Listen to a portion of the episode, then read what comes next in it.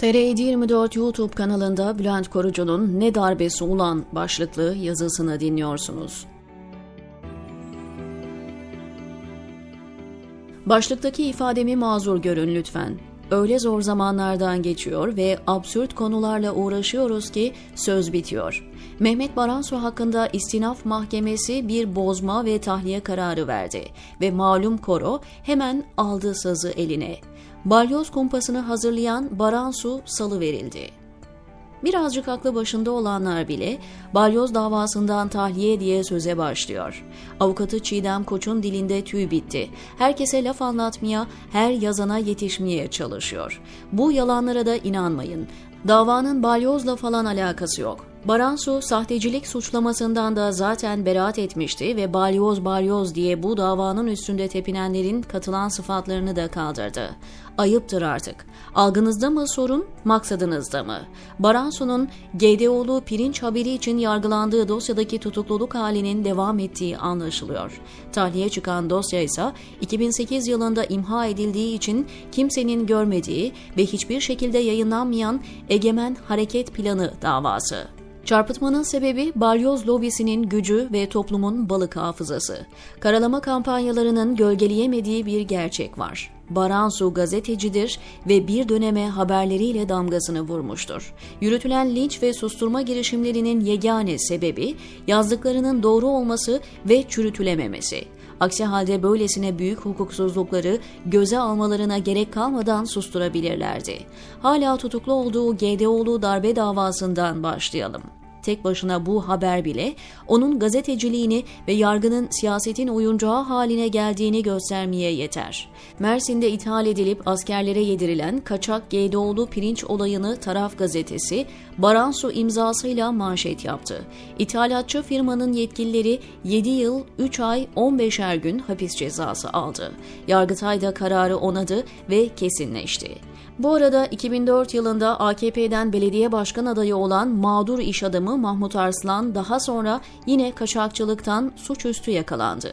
Ama ne haberini yapanlar ne de yakalayanlar suçlandı. Bilal'e anlatır gibi tane tane anlatayım. GDO'lu kaçak pirinci Türk Silahlı Kuvvetleri'ne satan firma yetkilileri bu yüzden mahkum oldu ama operasyonu yapan polisler ve haberi yazan gazeteci tutuklu yargılanıyor.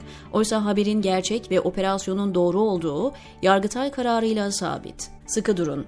Yargılanma gerekçesi olayı daha trajikomik hale getiriyor. Bu operasyon ve elbette ki haber AKP hükümetine darbe amacıyla yapılmış. Hükümetin GDO'lu pirinç kaçakçılığı gibi bir görevi mi var ve buna engel olanlar darbeci oluyor? Ya da Erdoğan'ın kaçakçılarla ortaklığı mı bulunuyor?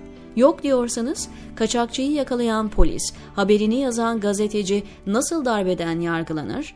Kaldı ki yargılamaya konu haberin Baranso'dan 4 ay önce kamuoyuna Hürriyet ve Vatan gazeteleri aracılığıyla duyurulduğu ortaya çıktı. Hürriyet gazetesinde GDO bir var bir yok. Vatan gazetesinde ise GDO'lu pirincin Türkiye yolculuğu başlığıyla yayınlandı. Algıda seçiciliğe bir de yargıda seçicilik eklendi. Baransu içeride, diğer muhabirler dışarıda. Tıpkı tahşiye davası gibi. Tahşiye örgütüne dair onlarca haber ve makale var ve sadece Hidayet Karaca ceza aldı. Hem de haber değil, dizi repliğinden. Bir terör örgütüne hedef aldığınızda AKP hükümetini yıkmakla suçlanıyorsunuz. Mehmet Baransu 2009 yılında Sedat Simavi yılın gazetecilik ödülünü almıştı. O dört er böyle öldü. Pimini çekip bombayı verdi haberi Kolombiya Üniversitesi Medya ve İletişim Program Direktörü Profesör Doktor Anya Şifri'nin derlediği 100 yılın haberleri arasına da girdi. Yazdıklarını tekzip edemeyenler karakter lincine girişti. İşlerine geldiğinde sahte belgeyle suçladılar, sonra dönüp devletin gizli kalması gereken belgelerini ele geçirmekle. Aslında ne o ne de öbürü. Sadece ve sadece gazetecilik. Kamu gücünü kullananların darbe ya da yolsuzluklarını ifşa etti. Ahmet Altan'ın dediği gibi Hırsızlarla darbeciler kol kola verip kendilerini kurtarma pahasına ülkeyi yaktı. Baranso da o yangında alevler arasında kalanlardan biri, diyor Bülent Korucu TR724'teki köşesinde.